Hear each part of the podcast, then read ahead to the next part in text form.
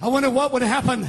Oh God, if we knew God was coming, if we knew God was going to visit by the night, if we knew God was coming down like He came down on Sinai with lightnings and thunderings and the sound of a trumpet.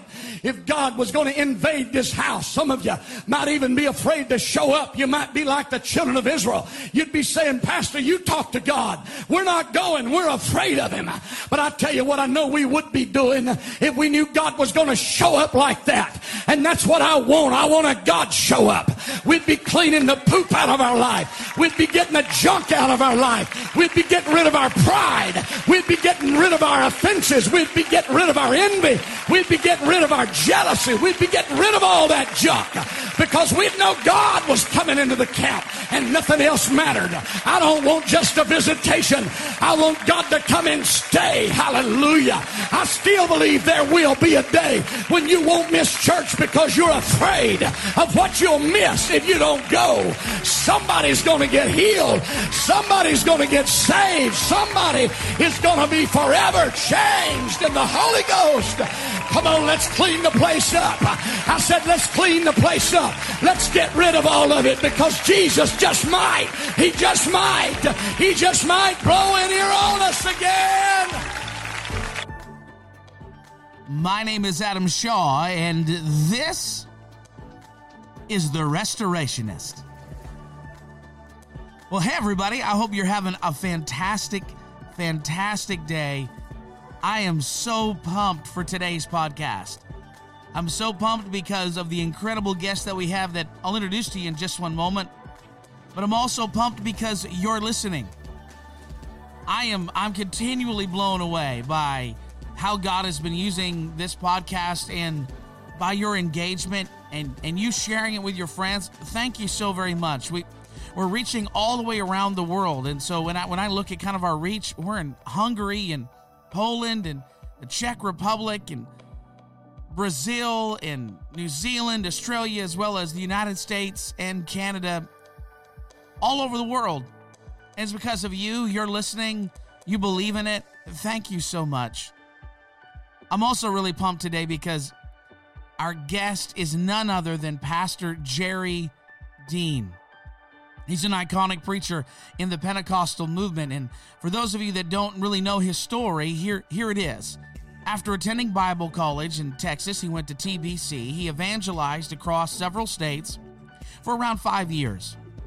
He then took a church in Arkansas where he pastored for 10 years, and for half of that decade, he was the Arkansas youth president. And then, because Pastor Dean is a phenomenal leader, he was asked to serve as the director of promotions for the General Youth Division, now called UPCI Youth Ministries, and then he was their secretary treasurer.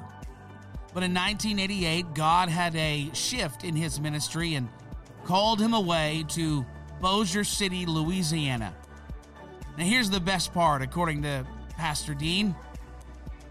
He's been married to Gina, his sweetheart, for 46 years and together they have three children, six grandchildren, and one on the way.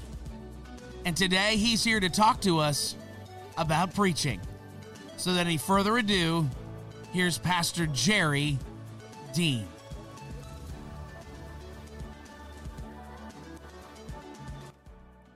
Hey, brother Dean, how you doing today? Doing good, brother Adam. How are you? I'm doing well. I'm doing well. Listen, thank you so very much for being on the Restorationist today. Uh, we're very, very honored. You have been um, one of my my favorite preachers uh, growing up, and um, and I just it's an honor to uh, to have you on. Thank you for thank you for giving me your time. So glad to have you on the program today. Well, I'm honored that you asked me to do it, and the way you phrased that kind of made me feel a little older. you said use those words as I was growing up, you know? yeah. Time well maybe I'm not quite there yet, but it's true. So here we go. well, uh, the the reason why I, I wanted to talk to you is uh, because you have been, you know, uh, an iconic preacher in in the apostolic movement, and uh, these interviews are really a great opportunity for a whole generation of of young leaders that have this have a call to preach to to hear, um, you know, uh, experienced people like yourself talk about preaching the gospel.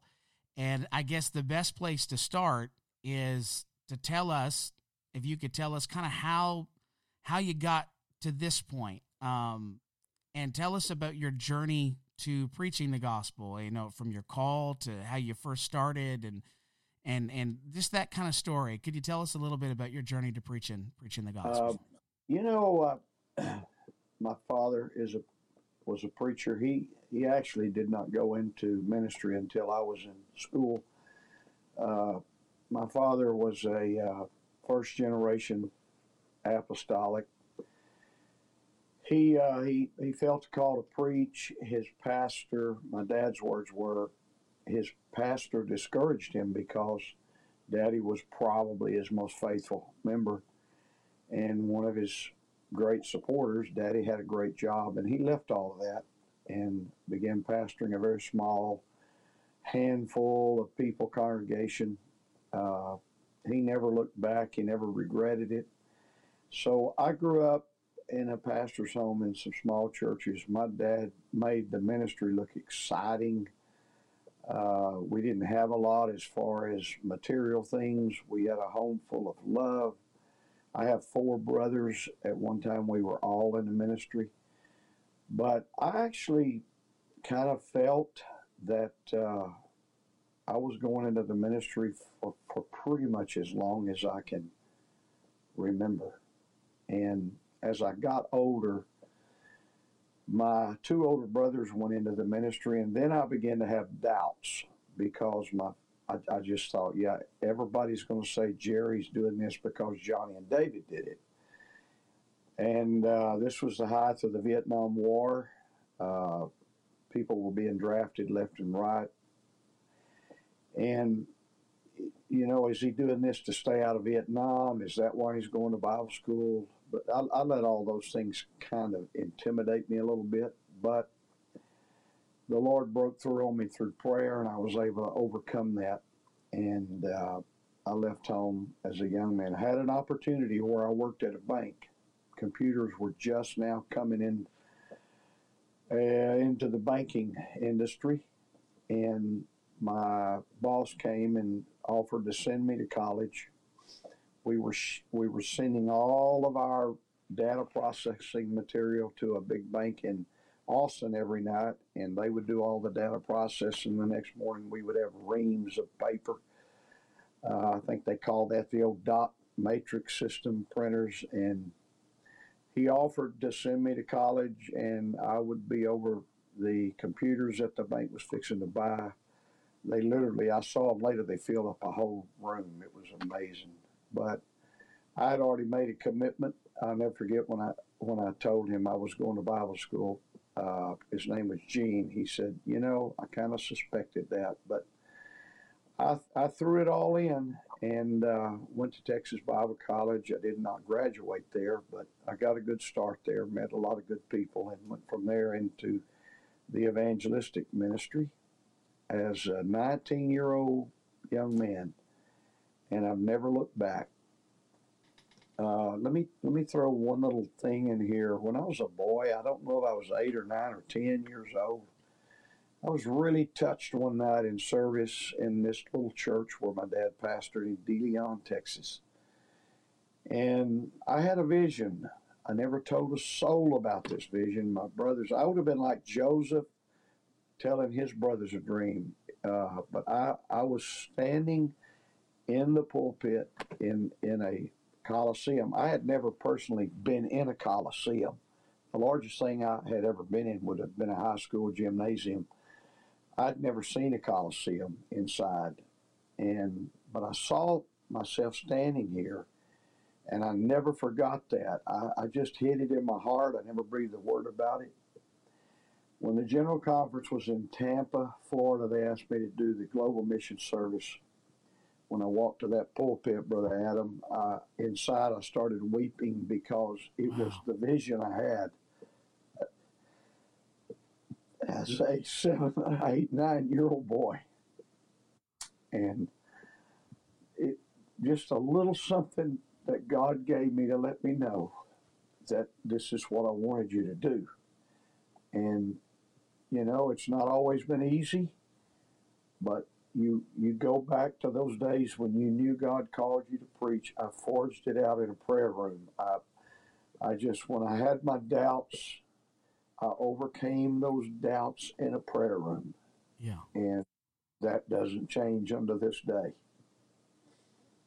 That's that's an incredible. It, I I started I started to choke up when you talked about that experience you had when you were a little boy, because um, my son just had um, he had an experience a little while ago um, where he was he was praying in the altar. Judah was praying in the altar, and um, you know the God was really moving, and, and he he's he got the Holy Ghost in March, and and he's really wow. been digging in, and uh, and then he got up abruptly and went to to his mom, and uh, and when I got home, she said, "Hey, did Judah talk to you?" And she, uh, I said, "No, not yet." And he said, "Well," he said that Jesus spoke to him while he was praying, and it, the Lord called his name in his heart, and he said, "Judah."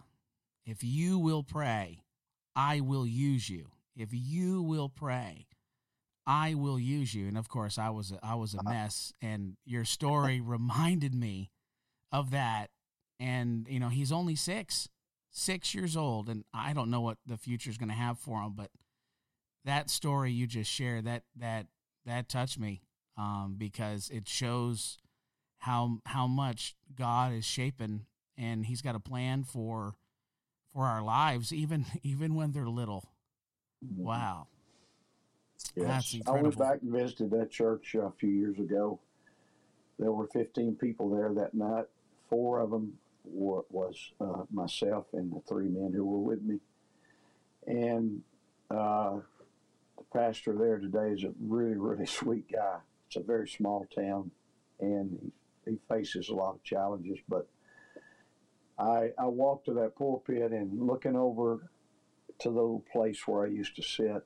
That they've remodeled the building, but the size and all of it is identical to what it was when I was a child. And I looked at that place where I first felt God touching my life. You know, first felt conviction, yeah. first felt that urge to go to the altar. And I had a I had pages full of notes, and I was going to deliver this great message, you know, to the little church there and I could do nothing but cry and weep. And I'm like asking God, how how did you even find us here?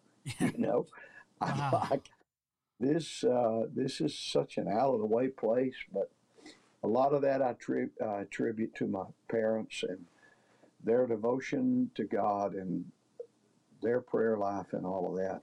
It just brought back so many memories of where I started this journey if if there was a way that you could and and I always preface this as a, as a difficult question because as preachers we're we're really not supposed to think or you know think about ourselves really at all it's we're we're supposed to disappear and let the word let you know Jesus kind of shine through but he flows through a vessel um and every vessel is different so if there was a way that you could define your approach or your style to preaching, how how would you define it? How would you explain it? Whew, brother Adam, uh, it's changed over the years. Uh, it's changed greatly. Obviously, uh, just like everybody else, different different preachers impacted the way that I minister. I watched successful preachers, and I'm like, man, I want to be that way. I, I would tell you this. I think probably the number one thing that's been told me about my ministry, as far as people saying, I appreciate this or that about your ministry. In fact, I don't think this, I know this. The number one compliment, if it is a compliment, and I, I assume it is, is that people appreciate transparency. And I can be kind of crazy in the pulpit sometimes. I get myself in a mess and I hear my wife saying, Oh, Jesus.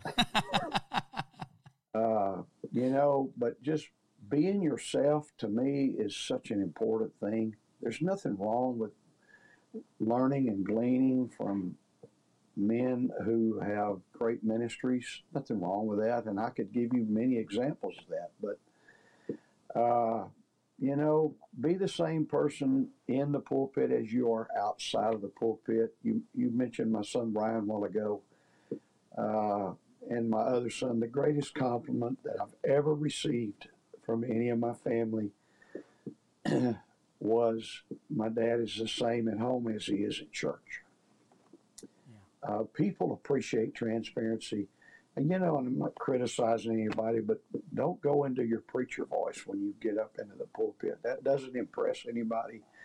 And I'm going to throw down and preach, but I'm not starting out that way. I'm going to, uh, you know, Brother Huntley talked about helicopter pilots and 747 pilots, and some of them go up quick. And but be yourself in the pulpit. Don't don't try to be something you're really not. Just don't change your tone of voice and get this little preacher's voice on. Forgive me. Uh, I'm not being critical, but I just know what people relate to, and people relate to realness. Uh, just be yourself when you go into that pulpit. Don't try to be something you're not. People appreciate that. And be honest in the pulpit, you know. I've told of a thousand ignorant things I've done in my life from that pulpit. And what they're going to think less of you if you, you know, show all your faults. I don't think that's true. Paul said I was the chief of sinners. Uh, he didn't. Ha- he didn't try to hide what he was. I was a blasphemer. So be real. Be real. And beyond that, be prepared you walk to the pulpit, be prepared. Let me share something with you. My dad was one of the greatest men of God I knew. Here's the sum total of his instructions to me about preaching. This is it. When I started evangelizing Jerry, don't go to that pulpit without praying. That was yeah. it. you be sure you pray if you go to that pulpit. Boy, I've had evangelists here preaching, and they were good preachers, but I never saw them praying. Don't do that. So I've made that a rule. Of course, we're supposed to pray anyway, but that's a rule of thumb for my life. But I'm going to be prepared. I watched people. I used to put my notes when I first started evangelizing. My notes were on a three by five index card. I still have some of those notes in a box somewhere in my attic. And I, I'm thinking, but it was kind of a, I mean, there were some preachers, it was a little stigma to use notes. But I noticed Anthony Mangun and Vesta Mangun and G.A. Mangun and James Kilgore, uh, the, especially the Manguns, I noticed they they were like everything they said was on a, on on a, a, a note. They had it looked to me like page after page, and I'm like, can you do that? I didn't know you could do this, so I can do this. And it took me a few years uh, to get to that point. But and I know they don't stick to their notes all the time. Neither do I. But I'm going to be prepared if God will help me when I get up there. And uh, I want my notes ready. Uh, it keeps me from chasing a lot of rabbits if I stick to my notes, and I'm I'm a terrible rabbit chaser, especially on Wednesday night. Uh, just going down some crazy path that's not really relevant to my message, but anyway, sometimes just trying to be cute and I try to stay away from that as much as I can. I, I love what. So, go ahead. Sorry. So, uh, so be prepared when you get up there. You know, don't get up there and wing it. I really love what you said about being yourself, being authentic, um, and and being real. I, I just my generation we, we we grew up with the internet and and those a bit younger than me uh, I turned 35 on sat this past Saturday. Those younger than me um, they've they've not just grown up with the internet they've they've grown up in the world of social media. And everybody's a brand now. Everybody's everybody knows how to market themselves now. And and I think that when people come into church that that that they don't want that they they at when obviously we got to you know good communication or or whatever but when when somebody goes up to stand behind the pulpit they're not looking for somebody to you know to be to be another branded slick politician.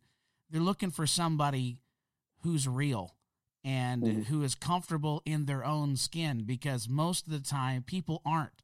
They're not comfortable in their own skin. They don't really like who they are. They they're always they're trying to do something or be somebody that they're not and when the pastor is there and he's declaring the word of god and and there is this realness not only does it not only does the message feel more true because the person is being true to themselves and true to who God made them to be, right. but it's it's just it's refreshing to see somebody who is who's not like a walking Instagram filter. They're just they're just they're keeping it real. They're just they're being themselves and they're they're not they're not willing or wanting to do anything else than than be themselves and be truly authentic behind the pulpit and I really appreciated that. Um, I really appreciated that point. I think it's it's so important for for my generation to hear.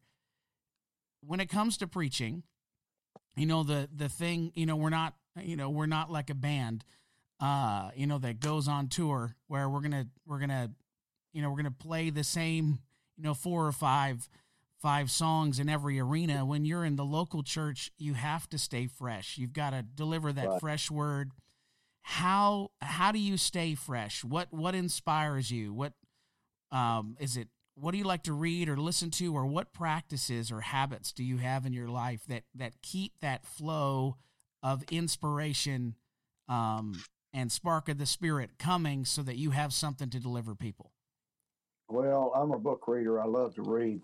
Uh, Brother Adam, uh, there are not just tons of there's just not a lot of people who are just like these in-depth original look in the bible see something that nobody else sees preachers in the in, in any season i mean there are great men that stood out through the centuries uh, i would reference somebody like wayne huntley or mike williams or jeff arnold they just take a scripture and they like could not and you're like, why didn't I see that? So I, I have to, I have to, man, I have to read.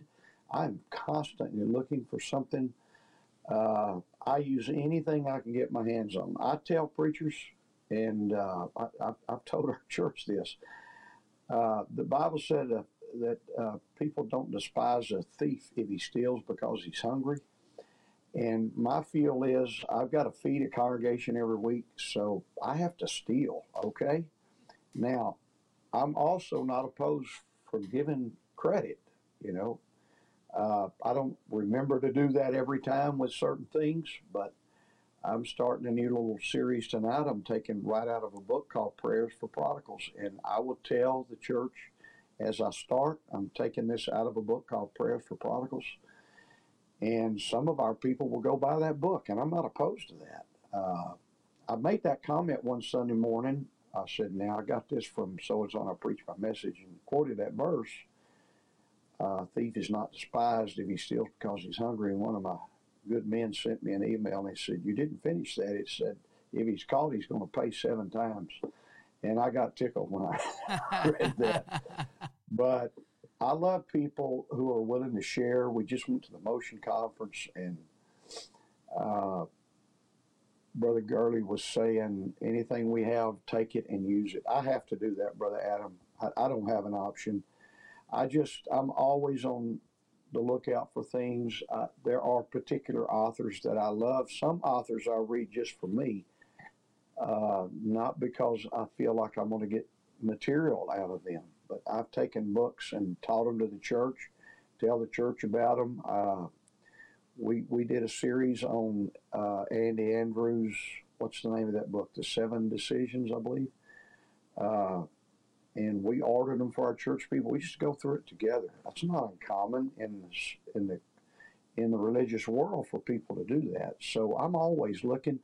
I I take notes when I go to a conference, when I go to a meeting where there's preachers I just came home from motion. I, I, don't have many pages of notes I took on my iPad till my thumbs actually hurt.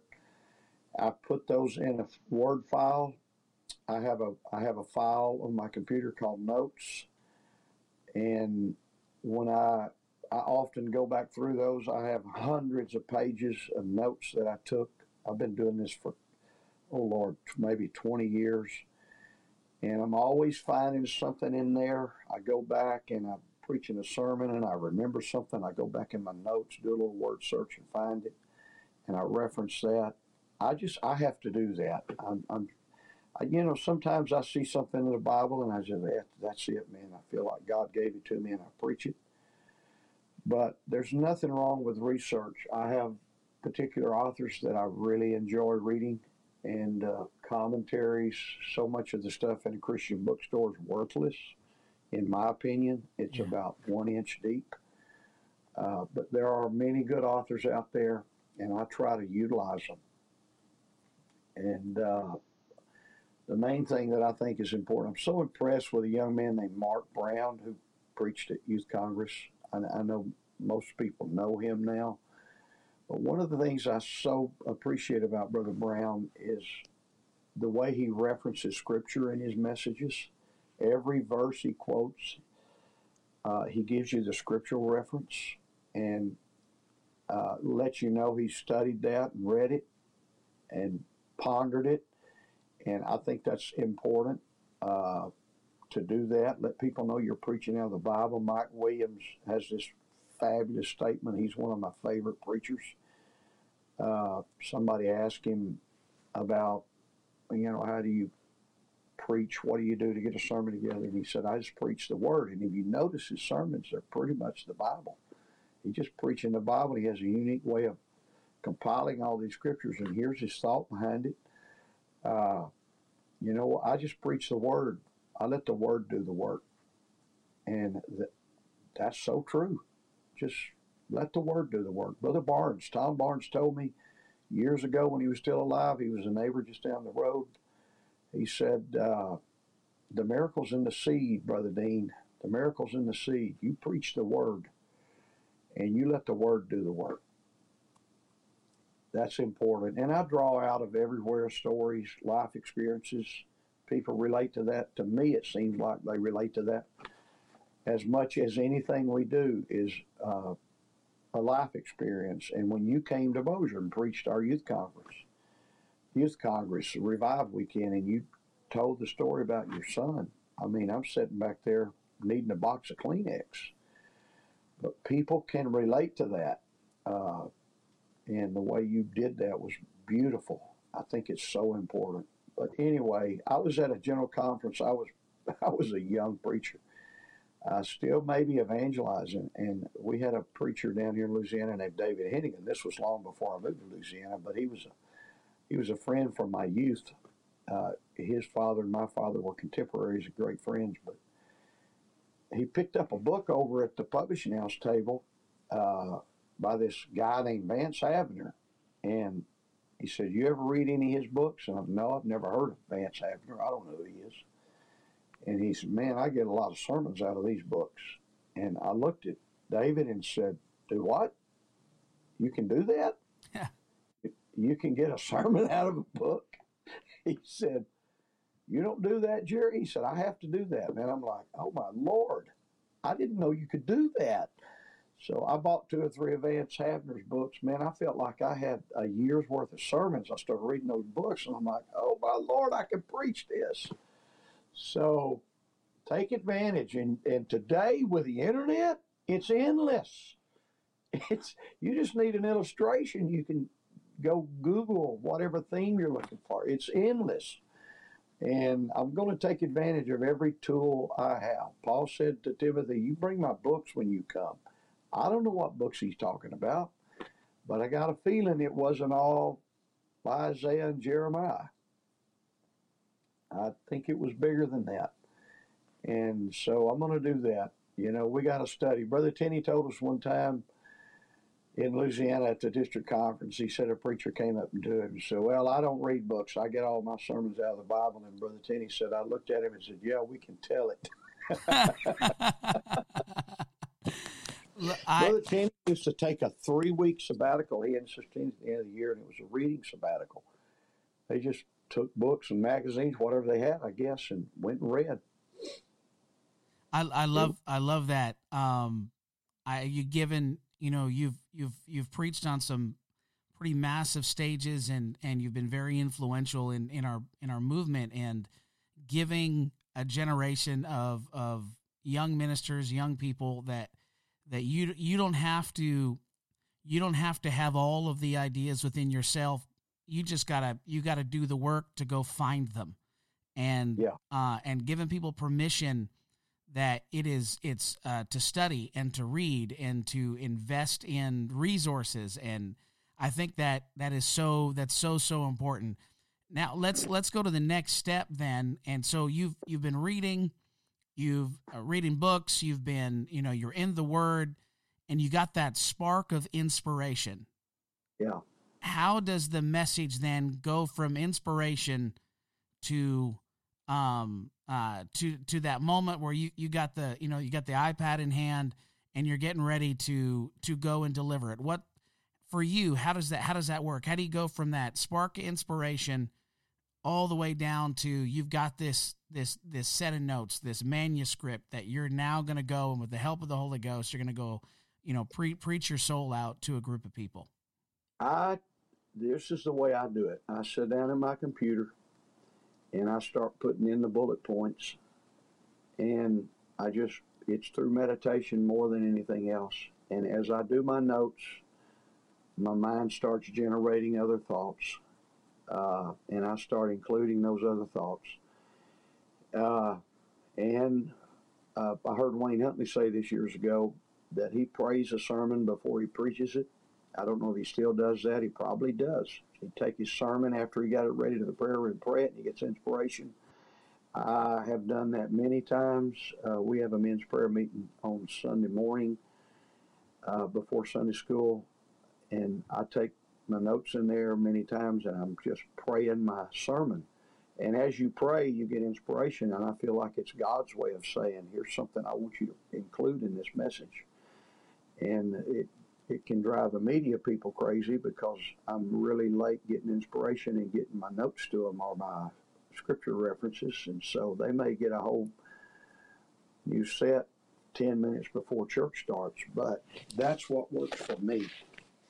Uh, I also, Brother Adam, I listen to sermons, I listen to podcasts, I listen to sermons on the internet, and I may just lift one line out of that sermon. I was reading an A.W. Tozer book, and years ago, and I, I saw this one line in there: "The crushing weight of eternity." And I built a sermon that I preached at that first conference in Tampa that I told you about a while ago. That was the title of my sermon: "The crushing weight of eternity." And uh, Brother Harrod was with us this weekend. He was talking about a sermon that he heard me preach uh, for thy great name's sake, that I preached it because of the times years ago and how that impacted his life.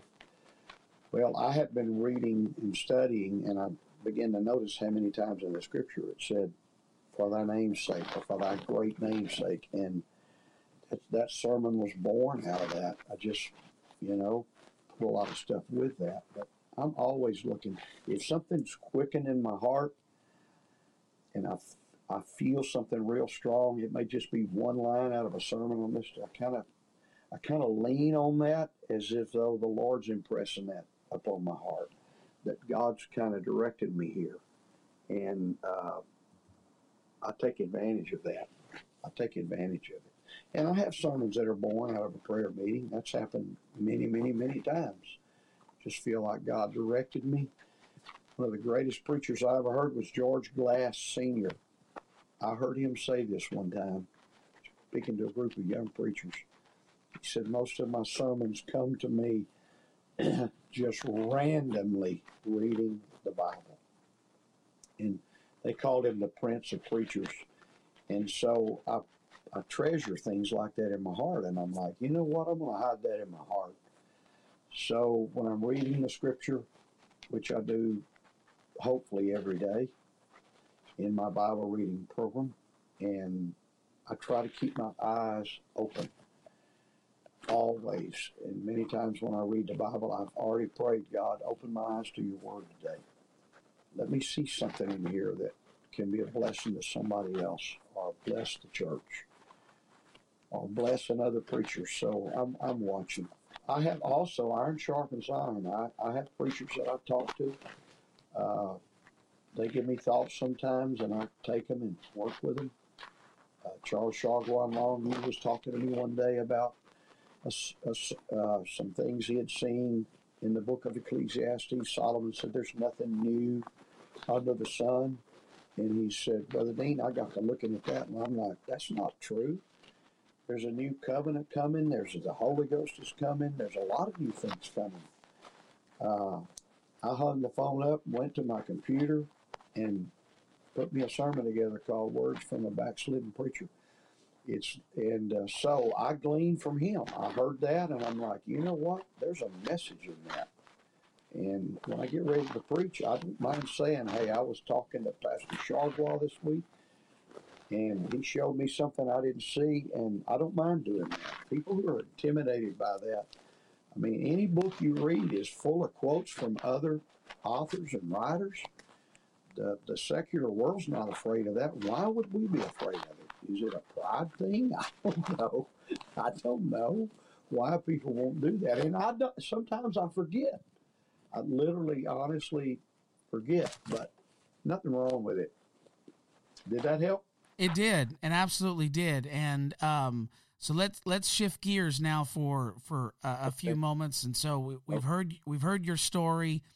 Um, we've heard about your your how you stay fresh with reading and study and um and and then the next steps where you're you're taking that inspiration and and you're meditating on it and you're writing it down and there are all these other inputs that are coming to you that uh, either that you've looked at before and and so uh, or or you're looking at as you're preparing and they all come together and you got that message and and it's prepared and then it it just it comes out of of you.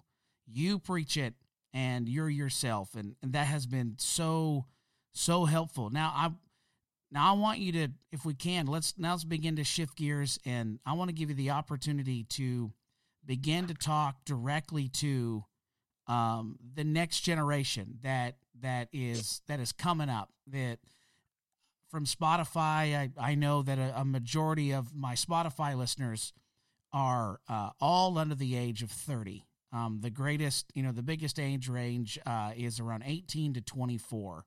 Um, and then, you know, the next big is that 24 to uh, 35.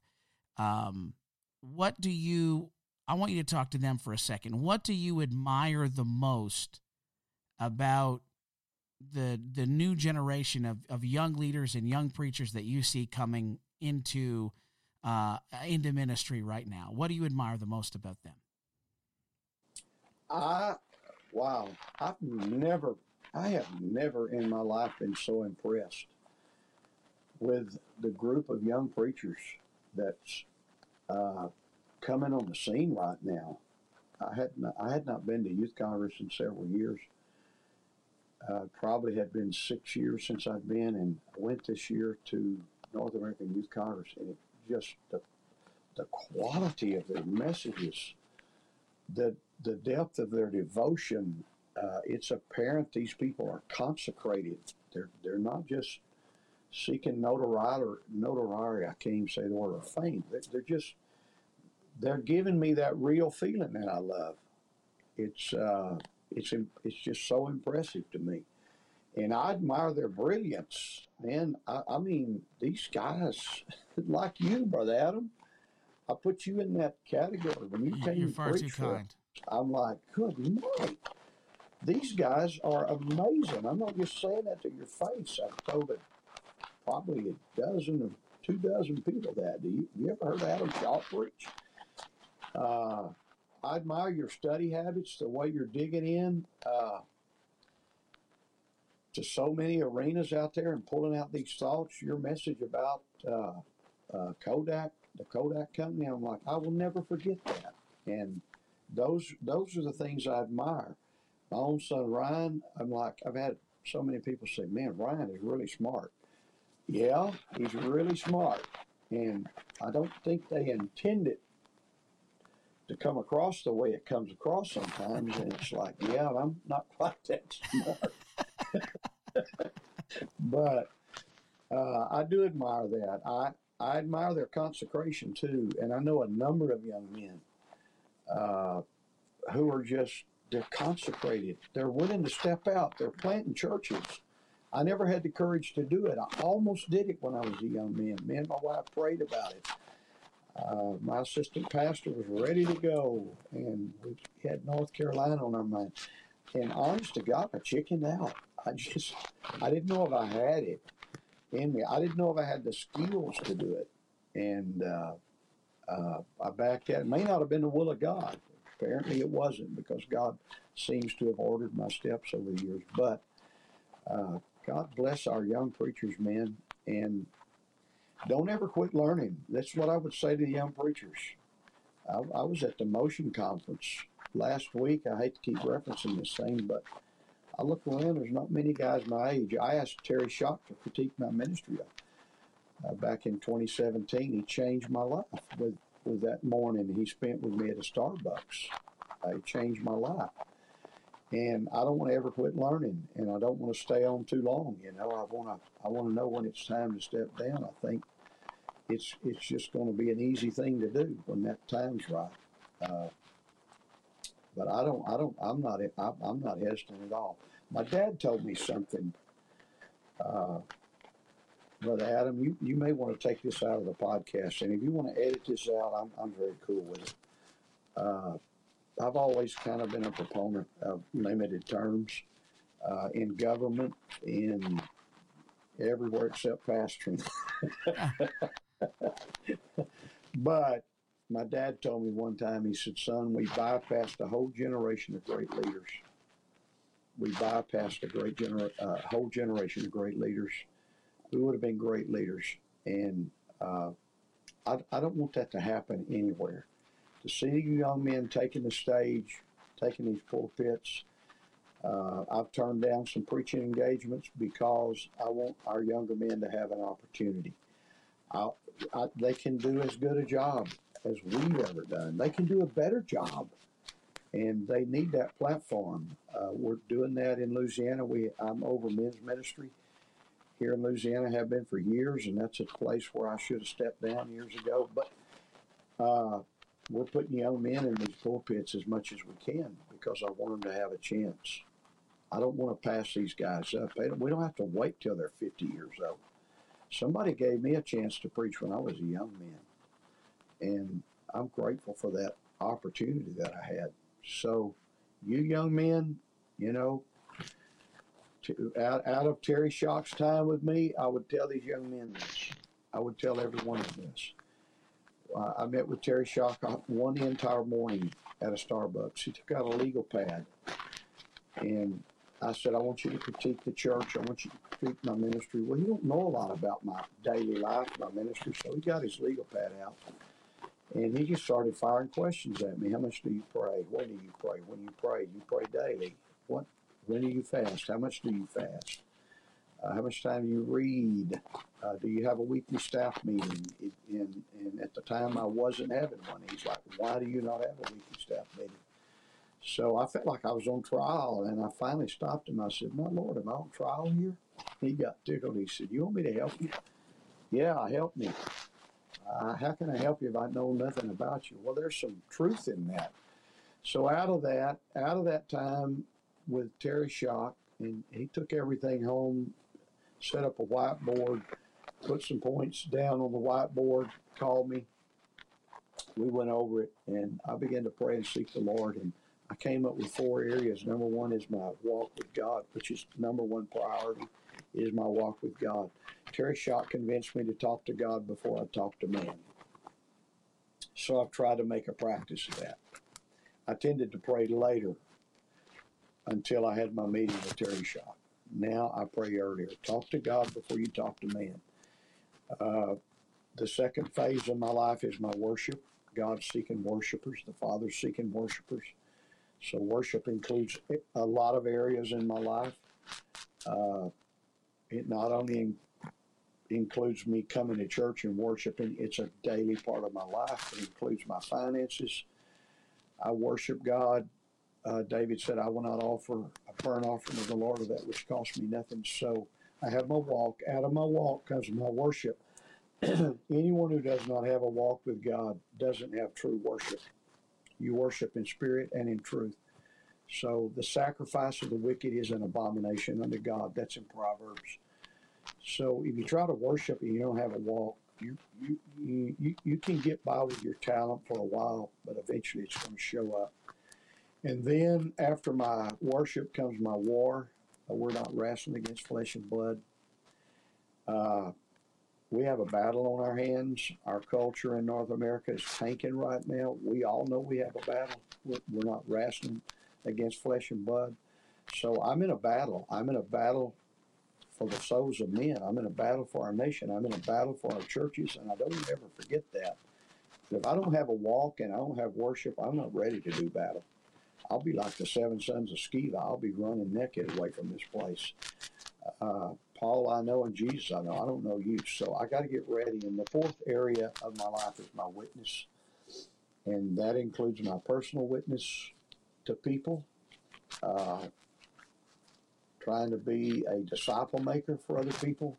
It also includes my missions work that I'm a fanatic about. I want to be a witness. So those are the four areas. They printed this in the Pentecostal Life, and on their website they have a little confession I wrote for our men in Louisiana and for our church. You can print that off and start confessing it. But don't try to be a witness if you don't have a walk. You know, that's that's number one. I got to have a walk with God. And uh, Enoch walked with God, and he was not, but God took him. That's the most important thing. Never read of a miracle that Enoch performed, but we know he had a walk. So my walk's more important than what I do publicly. I want to have a private devotion to walk with God. Is that does that answer your question? That's yeah, kind of absolutely, it does. And and, and away from the young preachers. No, and, but it's a, it's a little PS, a little footnote to young preachers. Don't be so consumed with what you can do with your with your keynote or PowerPoint or whatever you use to impress people that you spend an hour programming your lighting and you spend an hour getting your keynote ready, but you didn't spend an hour in the Word. Uh, we got that backwards. You got to get your walk down first. That's most important. And you're already kind of touching on it right now, um, a bit. Um, but you've spoken about what what you've admired, and you've given us some some some great direction to to continue to walk in that. But um, it, when you're looking at this generation of of preachers, um, eh, what are the red flags that you see? What are the things that we've got to work on?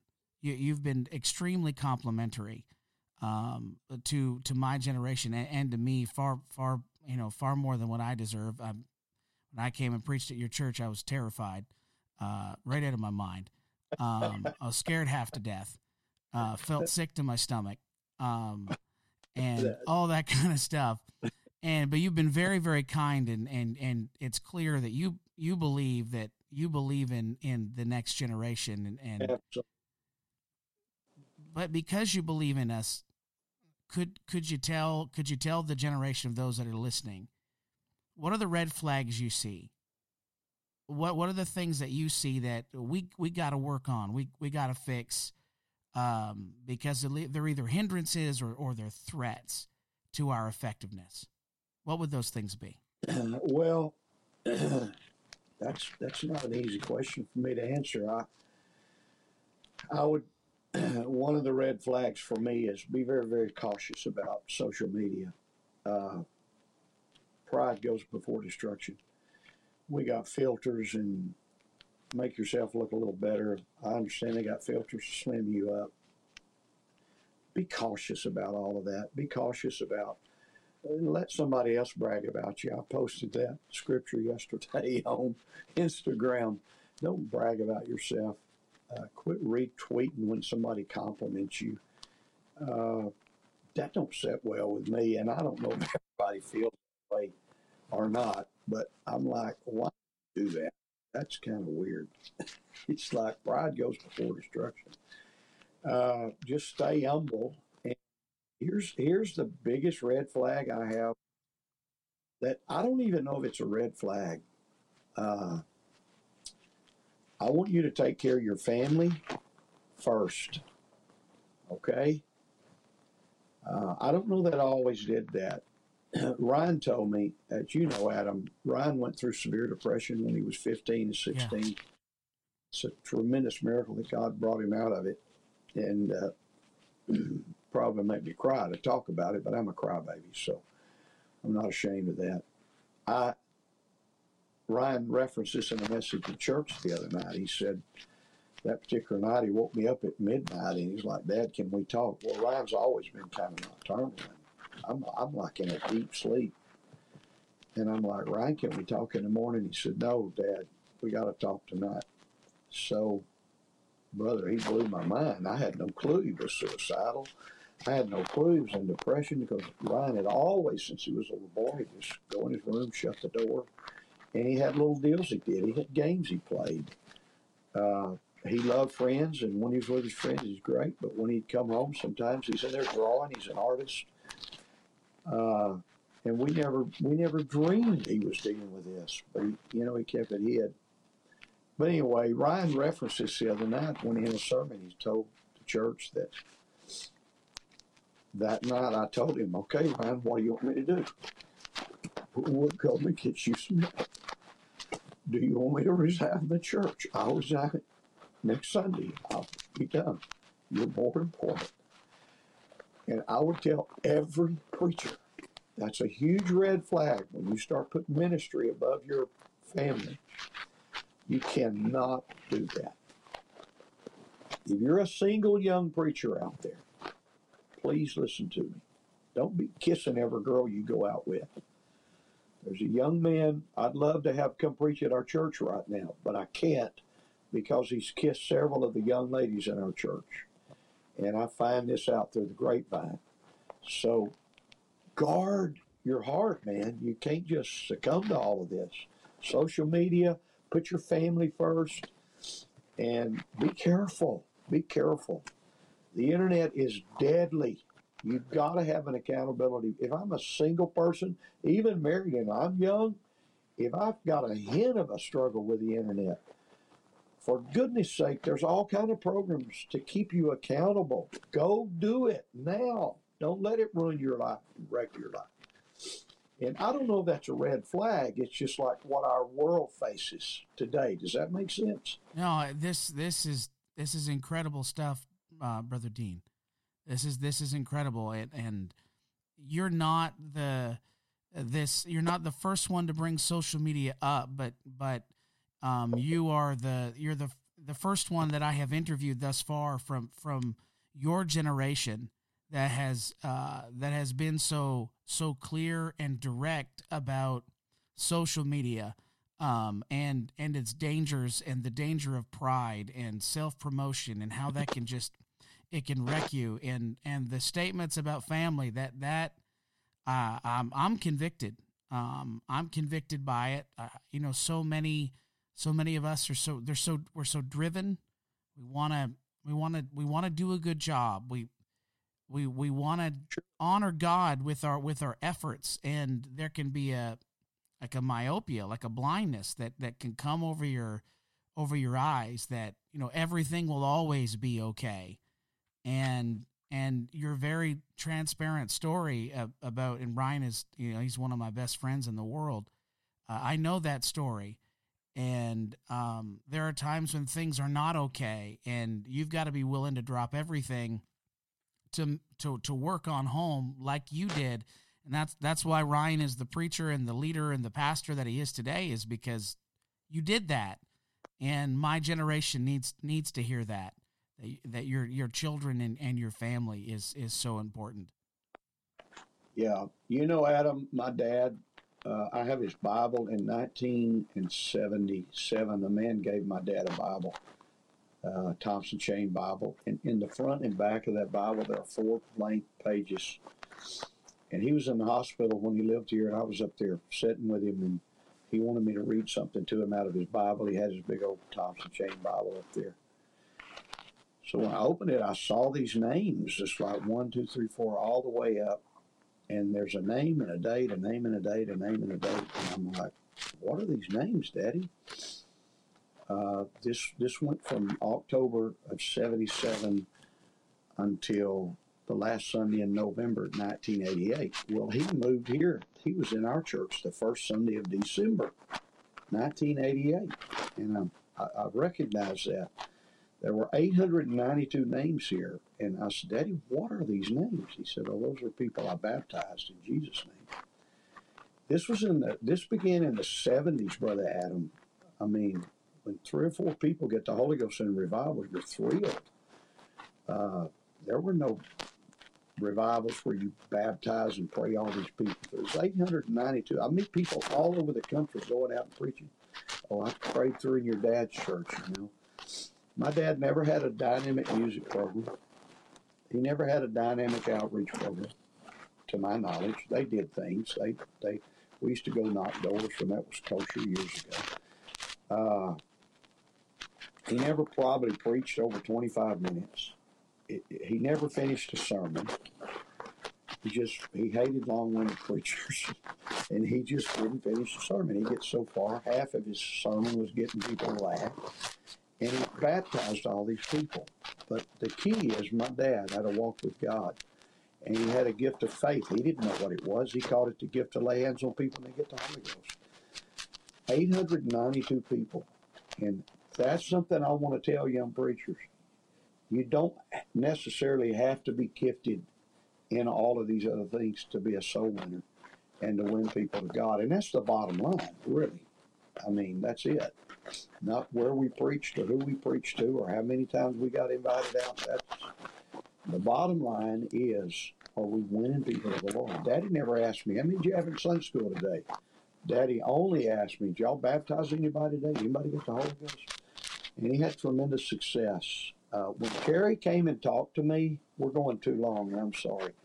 No, this when is great. Terry Shock came and talked to me, later on he told me, he said, Brother Dean, and I guess this sounds like I'm boasting and I'm telling you not to boast, but he said, You know what's amazing is I have tons of young men who want me to do this for him, them. But I've never had a man your age ask me to do this. Well, Brother Adam, I don't want to quit learning. I haven't arrived. Uh, I inherited a good church. Bossier's a, is a very good church. It was it was a they had 275 the Sunday before I came, so I didn't take a, a handful of people. I've never done what Mark Brown did, uh, or many of these other countless people in our movement who built churches. So I had something to work with, but this is what I've never got away from. It frightens me.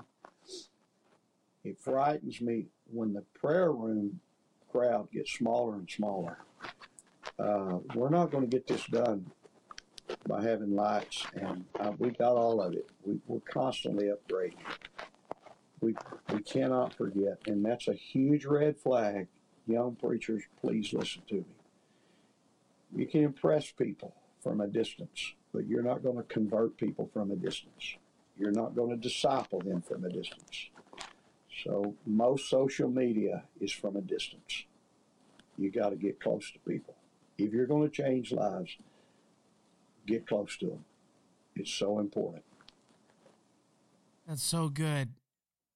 Before we wrap up and before we go, uh, and you've you've given us so much, um, so much here already, but um, I want to give you. We always give, we always give whoever is being interviewed the, the last word. My final word, and I think you said a lot of this is going to young preachers. My final word is this: you can't be all things to all people, so quit trying. I, I tried marriage counseling for years, and everybody I counseled got a divorce. I'm like, this is not working. need to, I, am not trained to do that, brother. I can get in the Bible. I can show you some things. My marriage counseling is summed up in two things. Number one, quit being selfish. Number two, shut your mouth. That's pretty well. That'll fix every problem you have. Really. Yes. I mean, yeah. Sounds simple, but uh, don't try to be all things to all people. The last thing I want to say is I am so excited as I come to the end of my ministry to hand this baton to this next generation. You guys and girls are going to take this thing so much further than we ever even dreamed. Brother Adam, I was a young 22 or 3 year old preacher, and J.T. Pugh stood at a general conference and said, Someday we're going to fill up football stadiums. And I'm preaching to 35 and 40 people. My five years of evangelist ministry, the average church was probably 45 or 50. And I'm like, Brother Pugh, and I believed it. I, I don't know why I believed it, but I did. He was con- he was so anointed when he said it, and and I'm like, I believe this. We're going to do it, and praise God, we did it. Yeah. We did it. We we're in a football stadium, and I'm like, can you believe this? So you young guys, God, keep your head on straight, stay humble, and take this thing further than we ever dreamed it would be taken. God's going to be with you. We're racing the rapture, but we're going to get it done in the name of Jesus. And may the blessing of the Lord be upon you all in Jesus' name.